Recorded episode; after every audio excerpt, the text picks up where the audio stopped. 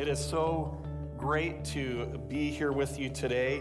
And uh, again, I just want to again welcome each of you here. I'm so grateful that even with a little bit of time change, the one that we don't enjoy, the one where we lost that hour of sleep, you were able to make it. And I just believe God is going to bless you today. For those who are online, we want to welcome you as well. My name is Pastor Todd, and along with my wife Jan, we are the lead pastors here today. And I want to thank you for praying for me uh, as tomorrow I will be leaving to go to Nairobi, Kenya. It's going to be about a day and a half of flying uh, to get there. Um, but I do believe that God has an assignment uh, that He's given me to do, but as well, uh, as even you heard the, the prophetic word, I believe that God has something that He's going to reveal to me, give to me to bring back here to Calgary to share with you.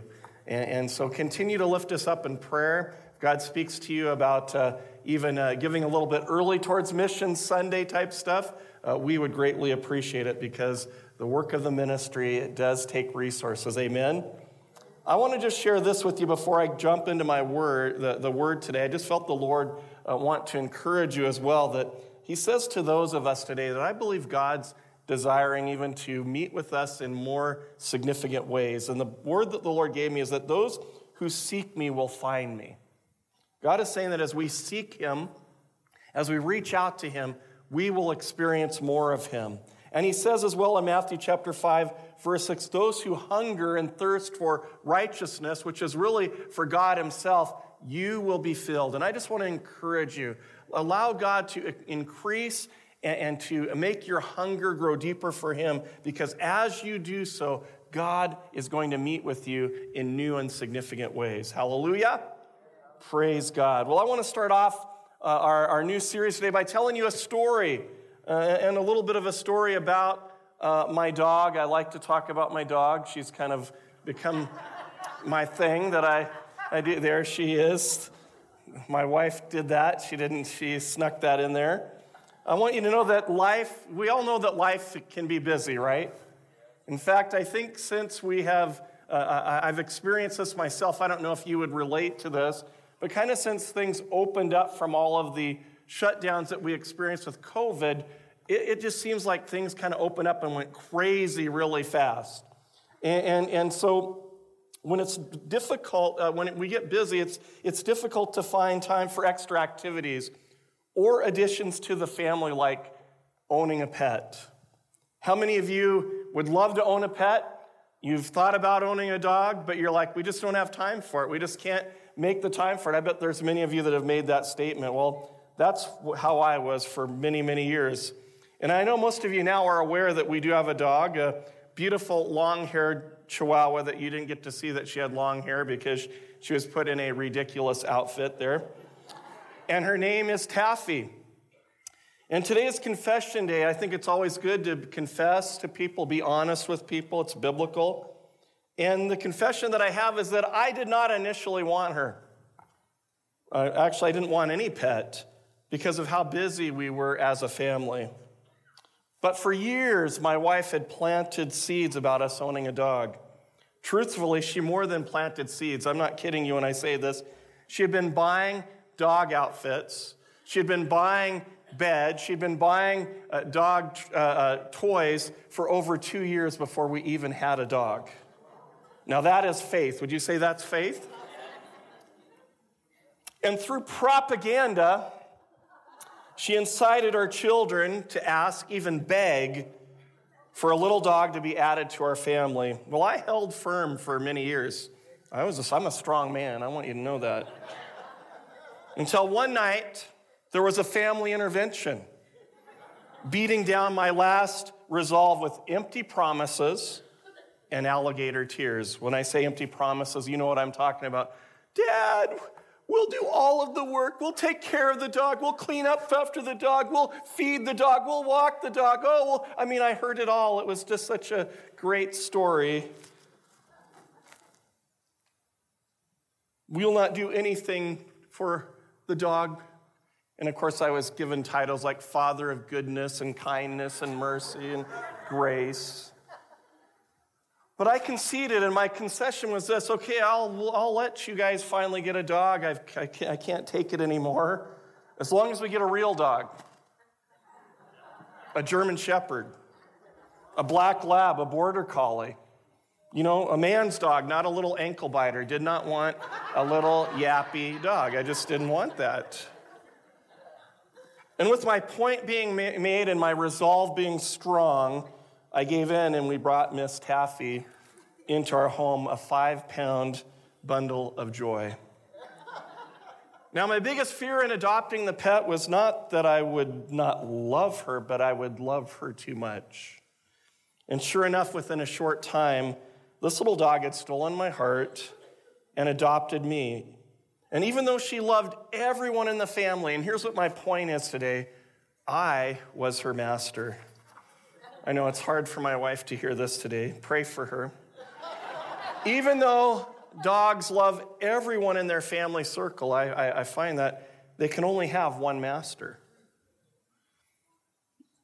Today, we're going to start a new series called The Tale of Two Masters.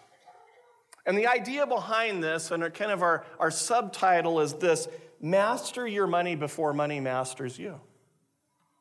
Matthew chapter 6, verse 24, Jesus shared this. He says, No one can serve two masters, for he will either he will hate the, either hate the one and love the other, or else will be loyal to one and despise the other. You cannot serve God and mammon. You see, the Bible discusses money and possessions almost more than any other subject. You might find that hard to believe. In fact, it, just, it talks about it more than it talks about prayer, salvation, sin, heaven, and hell all combined. Think about that. Think about that. The Bible mentions money more than it talks about prayer and salvation. And nobody here would argue about that we should teach and preach about prayer and salvation, would we? We would never think about that. But yet, when we talk about money, sometimes we can get a little bit uncomfortable. Why is it so important? Why is it important to God? Because it impacts so many parts of our life. You can agree with me, could you not? Money issues, money stress is a big reason that people struggle. It causes struggles in relationships. In fact, many marriages break down because of money issues. Money stress is real and can cause sleepless nights, insomnia, anxiety, anger, and even depression. Now, the goal of this series, I want you to understand this, is not to, to guilt you into giving more money, but to help you understand how to, in, to gain control of your finances so that you can experience greater freedom joy and peace. Who would like more freedom in your life, more joy, and more peace? That's at the heart behind this. But here's what we have to understand just like Taffy, you can only have one master. You will serve one and hate the other. And your one master that God's called us to have is Jesus. Hallelujah. You see, in Matthew 6 24, Jesus says that you cannot serve both God and mammon. I, I, know we had another translation up here today. Uh, the, many biblical uh, Bibles translate the word money. And we're going to talk a little bit more about what the word mammon is. But before we do that, I want to talk to you about the fact that we're called no longer to be slaves. That God, we, we, we talked about that in our last series, that we're not to be slaves, but we're to be sons and daughters, that we're called to be sons and daughters of God. Am I right about that? You see, God does not want us to be a slave to anything, especially money. But we have to understand where did slavery begin? How, where, where, was slavery established? How did it really come into the world? Well, we, we have to go back in history and see what happened with man and with people. You see, for the most part of history, society has been agrarian or built around agriculture. Farming is how we would know that. You see, industrialization and urban living are really relatively new norms. They're not things that have been historically the way that people lived, except for maybe the last hundred years, it's kind of become more of a thing.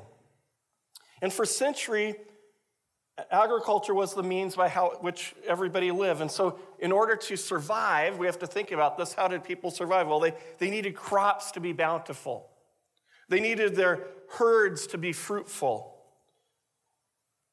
And a season of lost harvest or, or famine could mean starvation and even death.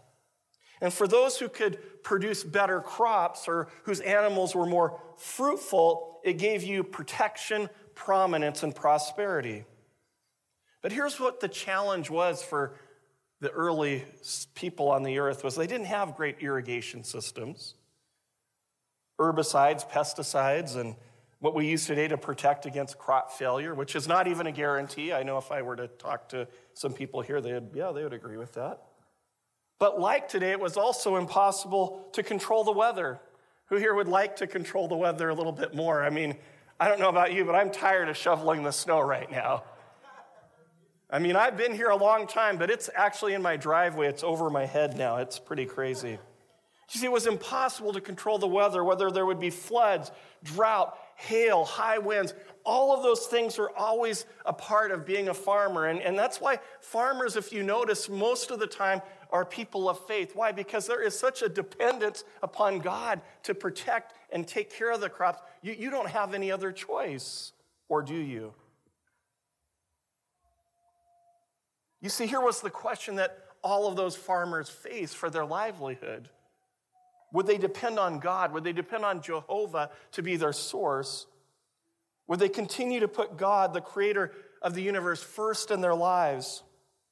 You see, the God who expected them to honor him with righteous living and, to, and giving to him their best and first fruits in good seasons and even bad seasons, would they continue to do that no matter, no matter what happened? And we, we know from history that people struggle with that. How do I know that? Because we still struggle with those things today.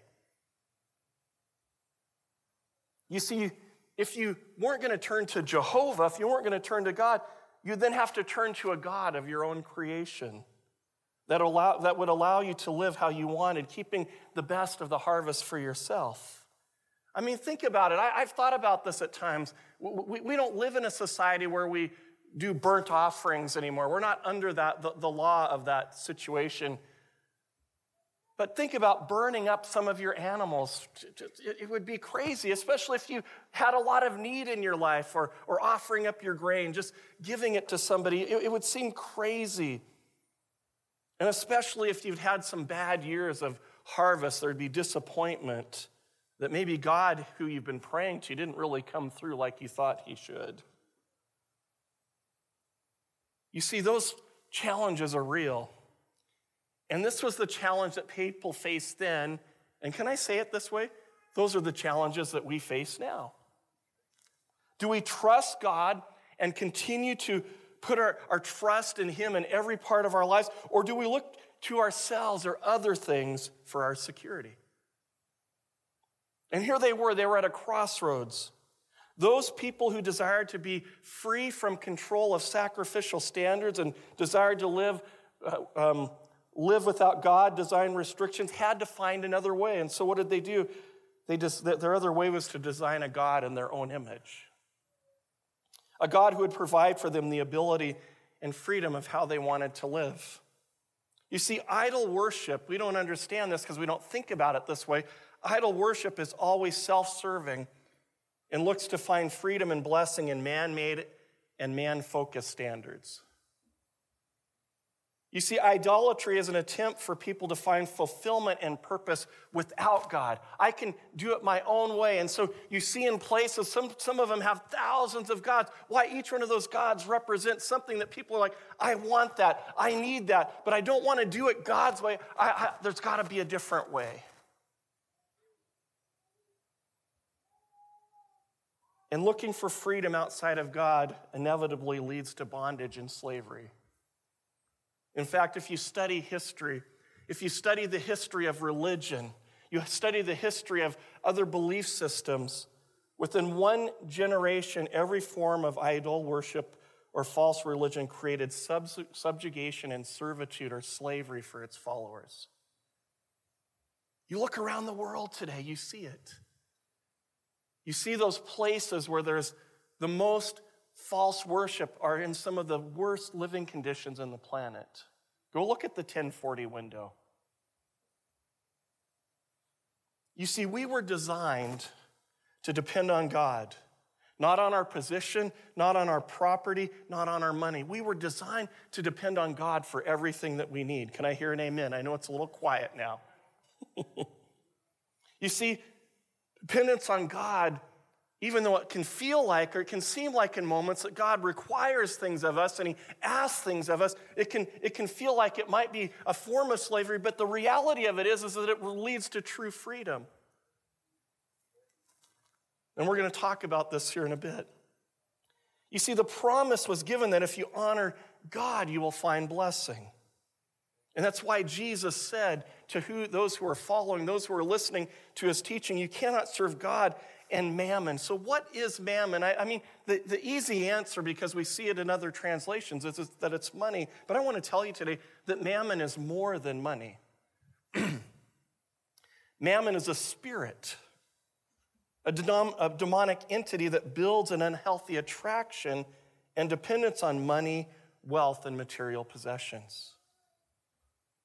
And I know we don't think about that in North America a lot. We don't think about spiritual forces. We don't think about the, the, the, the, the demonic realm, but there are evil and powerful spirits out there that have been built up for centuries because of people worshiping them and giving to them. And, and the, the, the reality here in North America is that we do the same, we just don't call them the same things. But we get trapped by many of the same things. And my heart today, as we talk about the spirit of mammon, is I want to expose it to you so that you can resist it and overcome it. You see, some scholars cite mammon as the name of the Syrian and Chaldean god of wealth and riches, which was also similar to the Greek god Plutus. Now, Plutus was not only the lord of magnificent fortune that could turn a man's heart sour with envy and jealousy. But he was also associated with the underworld that released bountiful crops as well as minerals that came from the earth. When you worship Plutus, they believe that he would bring forth greater harvests, that he would provide for you gold and diamonds and riches, so that if you honored him and made sacrifices to him, you eventually would have everything that you need and maybe even more. It was mammon who could make you rich. He was arrogant, prideful, a lustful entity that cared little for anything but the pursuit of riches at all costs. And what was the cost? What, what is the cost even for us? Well, the cost of, how about peace in our hearts? The cost of relationships, loving relationships at the cost of your character and decency, your soul, and even at the cost of human life. You see, mammon doesn't care who or what is destroyed, only that its appetites are fulfilled. And if, if, if, it, if, if it finds need, if, if it's left unchecked, it will inevitably produce greed. Now I'm going to get into the where, where the darkest places that we see it. It's the spirit that's behind. Listen to me prostitution. It's the spirit that's behind pornography. It's the spirit that's behind the drug trade. It's the spirit that's behind the mob rule. It's the spirit that's behind a lot of other destructive behavior. Why? Because what happens is people get involved in wanting to make money and they don't care who or what they destroy to get it. Mammon doesn't care who or what is destroyed, only that its appetites are fulfilled. It abuses people for its own gain. Now, the reality is, if the Spirit is out there, it's always trying to draw people in. And, and maybe we're not talking for the people that are sitting in this congregation today about, about prostitution and mob rule and those things, but mammon can also make, uh, can, can, can lead seemingly normal people to do strange things. You see, if we have a need in our life, we either are going to go to God or we're going to go to something else. If we have a need to feed our family, we're either going to depend on God or we're going to look to something else. If we have a need to, to pay our bills, we're either going to look to God or we will begin to look to something else. And it can make modest, reserved people begin to live wildly or without discretion. It can influence, influence intelligent people to make irrational and illogical decisions. I want to share this to you today. How many of you uh, back in the day ever received an email from an African prince claiming that you are the next of kin and you will receive a large inheritance? Oh. You got one of those too? I thought maybe I was the only one. No. And all you needed to do, remember, all you needed to do was send some banking information, pay a few taxes, and they would deposit it to your account. Uh huh. If it's too good to be true, what? It's too good to be true. But here's what we don't realize there was a spirit behind that. And here's what the spirit is the spirit behind the email was to scam or steal money from unsuspecting, innocent people, people that, that were probably, for the most part, minding their own business. But also by beginning to place, oh, I could get rich. Eyes open. I just have to do this. And we think that it is, you know, we all go, yeah, I would never do that. But there are people that did. I had a family member that ended up in the last five years sent $65,000 because he was going to get a new car from sending money to one of these things.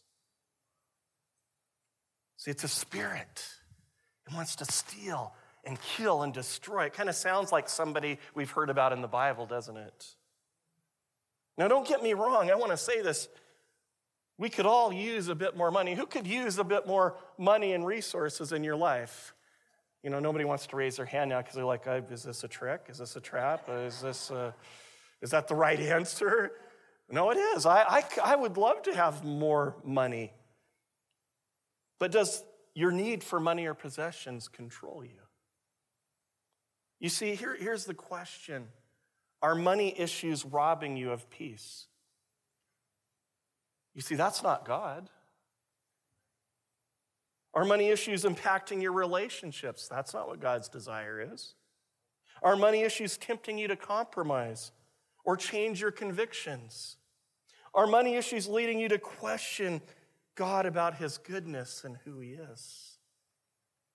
Oh, we say, oh, I, I, would never get into those crazy things. But see, it's a, he's subtle. He tries to pull on our hearts and our, our, our minds and our spirit and even get us to the place. And I know that even I've been there in my life where I've gone through some difficulties. Things haven't gone the way that I thought they would. And the enemy's always trying to whisper, you don't need to trust him. Look, God's let you down before. See, that's the spirit of mammon at work because mammon wants to rule everything your heart and influence your desires and interfere with your relationship with God. Mammon doesn't care about you but seeks to be your master. See, where putting God first grants freedom, putting money first produces bondage and slavery. And here's where I want to go with this last part of my message today is that we have to be aware that it can sneak into our lives in subtle ways if we're not aware of it or its power.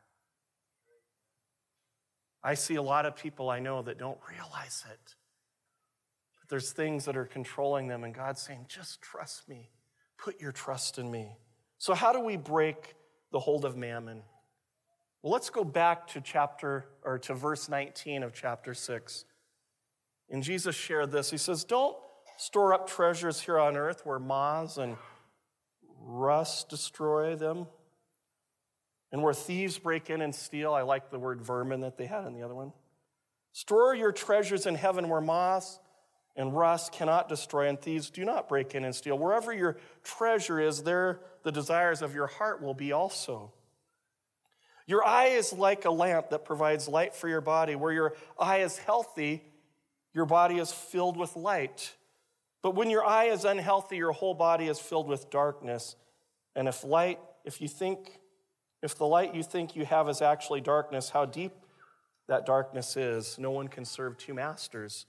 For you will hate one and love the other. You'll be devoted to one and despise the other. You cannot serve God and be enslaved to money.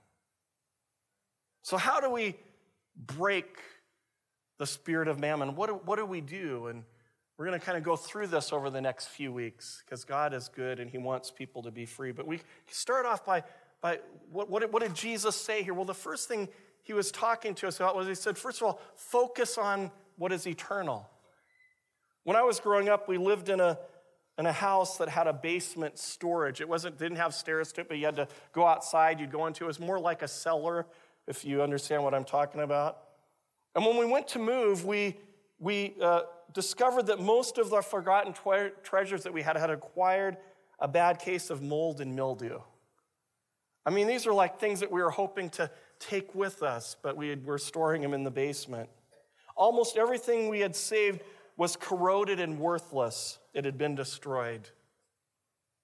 I know one of the statements that people have always have shared with me over the years is that when you die, you can't take it all with you.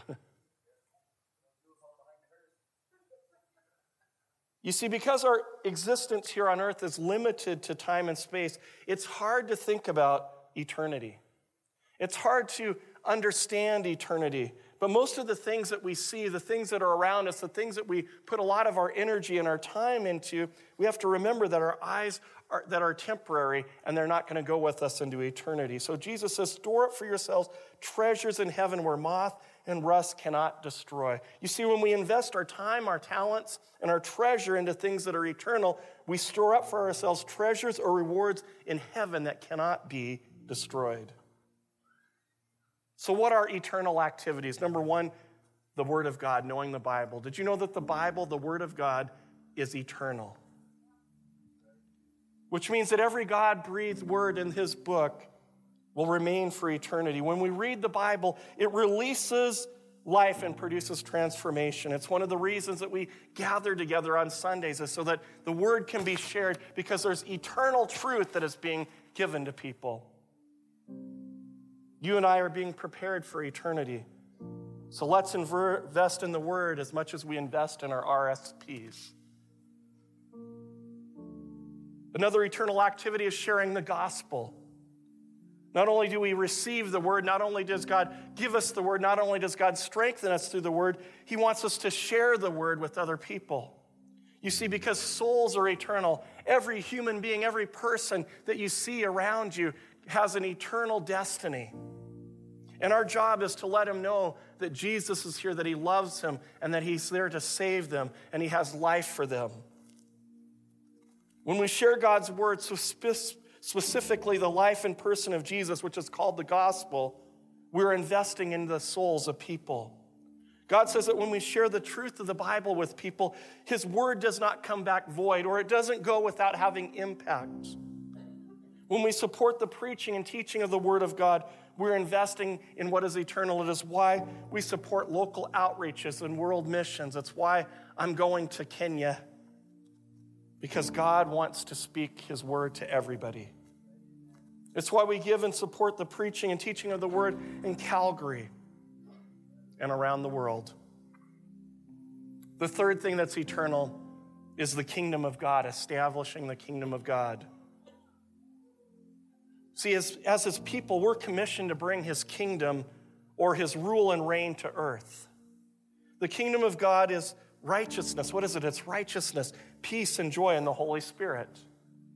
When we honor God and we put him first, we establish his righteousness, we release his peace, and we produce his joy in every situation. We need to focus on what's eternal. Secondly, we need to guard our hearts. It says, Watch what goes into your heart. You see, whatever it is that your heart is attracted to, whatever it is that your heart is attached to, that's what your treasure is. The things that you think about, the things that you spend your time pondering and, and, and, and, and investing your life in, those are the things that you really, truly value, is what God says.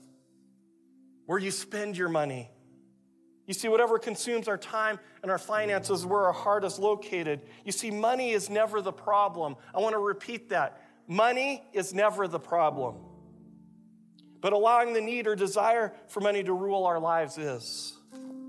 When money is on the throne of our heart, anxiety, worry, and frustration are sure to follow. When we worry about money and our provision, it weighs down our heart. When we look to money to give us confidence, or prominence, our heart can become prideful. Who has what? I've got more than you. You've got less than me. People do all sorts of crazy things. When we hoard money or become jealous of what others possess, we develop a greedy or stingy heart. You see, a crowded or ancient heart, heart releases all sorts of nasty things. But here today, I'm believing that God wants to give us freedom freedom from our desires, freedom from the bondages that, that, that the enemy wants to put on us, freedom from worry and anxiety. You see, when God is on the throne of your heart, you'll experience only peace, not only peace, but find His grace and solutions. And I believe this I believe there are some people here today, you need some solutions to some situations in your life. Some of you need some solutions to what to do even for your finances. And I'm here to tell you that as you put your trust in God, that God is going to continue. He wants to release new grace and peace for you so that you can understand what His desire is. He has a plan for you. So lean into Him because God cares about you. And that's my last point. How do we break control of the spirit of mammon as we put our trust in God for our provision. We all know the scripture Matthew 6:33, but seek first his kingdom and his righteousness, and all things will be given to you as well. Seek first the kingdom of God. What most people don't realize is that Matthew 6:33 was in a whole chapter about not worrying, but not worrying about what? Not worrying about how we're going to be taken care of not worrying about where our stuff was going to come from. It says, Seek first his kingdom and his righteousness, and all things will be given to you. What, what are we called to do? Well, we're called to put him first in every part of our life, our relationships, and our priorities, and also our finances. You see, when we put God first, it shows we trust Him and it breaks the power of the enemy and allows God to add everything that we need in every part of our life. You see, we cannot serve two masters. The Bible says we will love one and hate the other. You see, your affection will be towards whatever occupies your time and your treasures. I know that we all have needs. In fact, what I've been aware of more than anything with the rise of inflation, with the challenges that are going on in the world with people and, and, and where we're at, the cost of living has just gone crazy. I know that there's a lot of fear out there. I know that there's a lot of anxiety. I know that there's a lot of worry out there. But I'm here to tell you today the way that you move forward is to put God first. The way that you press through these things and come out on top is you put your trust in God and you let God be God and take control over these situations. I believe that God has the answers for everything that you and I need. I believe that God is our provider.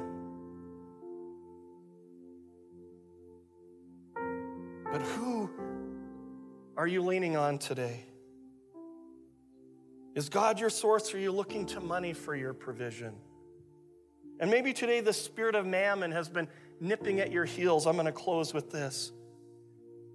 We can be a slave to money and not realize it. Well, what are some ways that, well, how does this happen? Well, maybe you spend that, you just realize you're just thinking about uh, the needs that you have in your life all the time. You just can't seem to get around, around them. You're just constantly focused on it. It's in your face. It's an ugly spirit. Maybe you're living in a debt umbrella. I say this buying sometimes things we can't afford with money we don't do not have. It leads to bondage. Maybe you're being challenged in your life right now to sacrifice your character for money and other possessions. Maybe you've been replacing your worship, your, your meeting together with people because you're always so busy because you, you're, you're, trying to find another, an extra this, an extra that, and you're, you're working just to, to, to get ahead and you, you never find that you're getting ahead. I'm telling you, mammon wants to control you. Maybe you're jealous of what other people have, or you base your worth or your value on what you own instead of who you are. I'm here to tell you that He comes at us in many different ways. And I want you to hear what Jesus says to each and every one of us today. And here's my last thought Matthew 11, 28 through 30, Jesus said this Come to me, all of you who are weary and carry heavy burdens, and I will give you rest. Take my yoke upon you. Let me teach you, because I'm humble and gentle at heart, and you will find rest for your souls. For my yoke is easy to bear, and the burden I give you is light. See, Jesus knows the challenges that we are all facing today. Jesus, oh, is the gentle master. He desires to release your burdens, and He wants to give each person here rest today. And He places a yoke on us. Yes, it sometimes can feel like, oh, that's just like the, the other forms of slavery. But Jesus says, no, no, no, my yoke is different. It's easy to carry. Just let me lead you, let me guide you. Let me help you. Let me be there for you. But you got to trust me eh, because to put a yoke on somebody, to put a yoke on in a, in a situation requires trust. He's saying, Would you just trust me today? I'm here to help you. Oh, you, you, you think those other things are gonna, but gonna help you, but that the yoke that's on you right now, it's so heavy, it's so crushing, it's robbing you of your sleep, it's so crushing, it's robbing you of your joy, it's so crushing, it's robbing you and it's breaking apart relationships. Jesus is saying, Come back to me, let go of that thing, take on my yoke.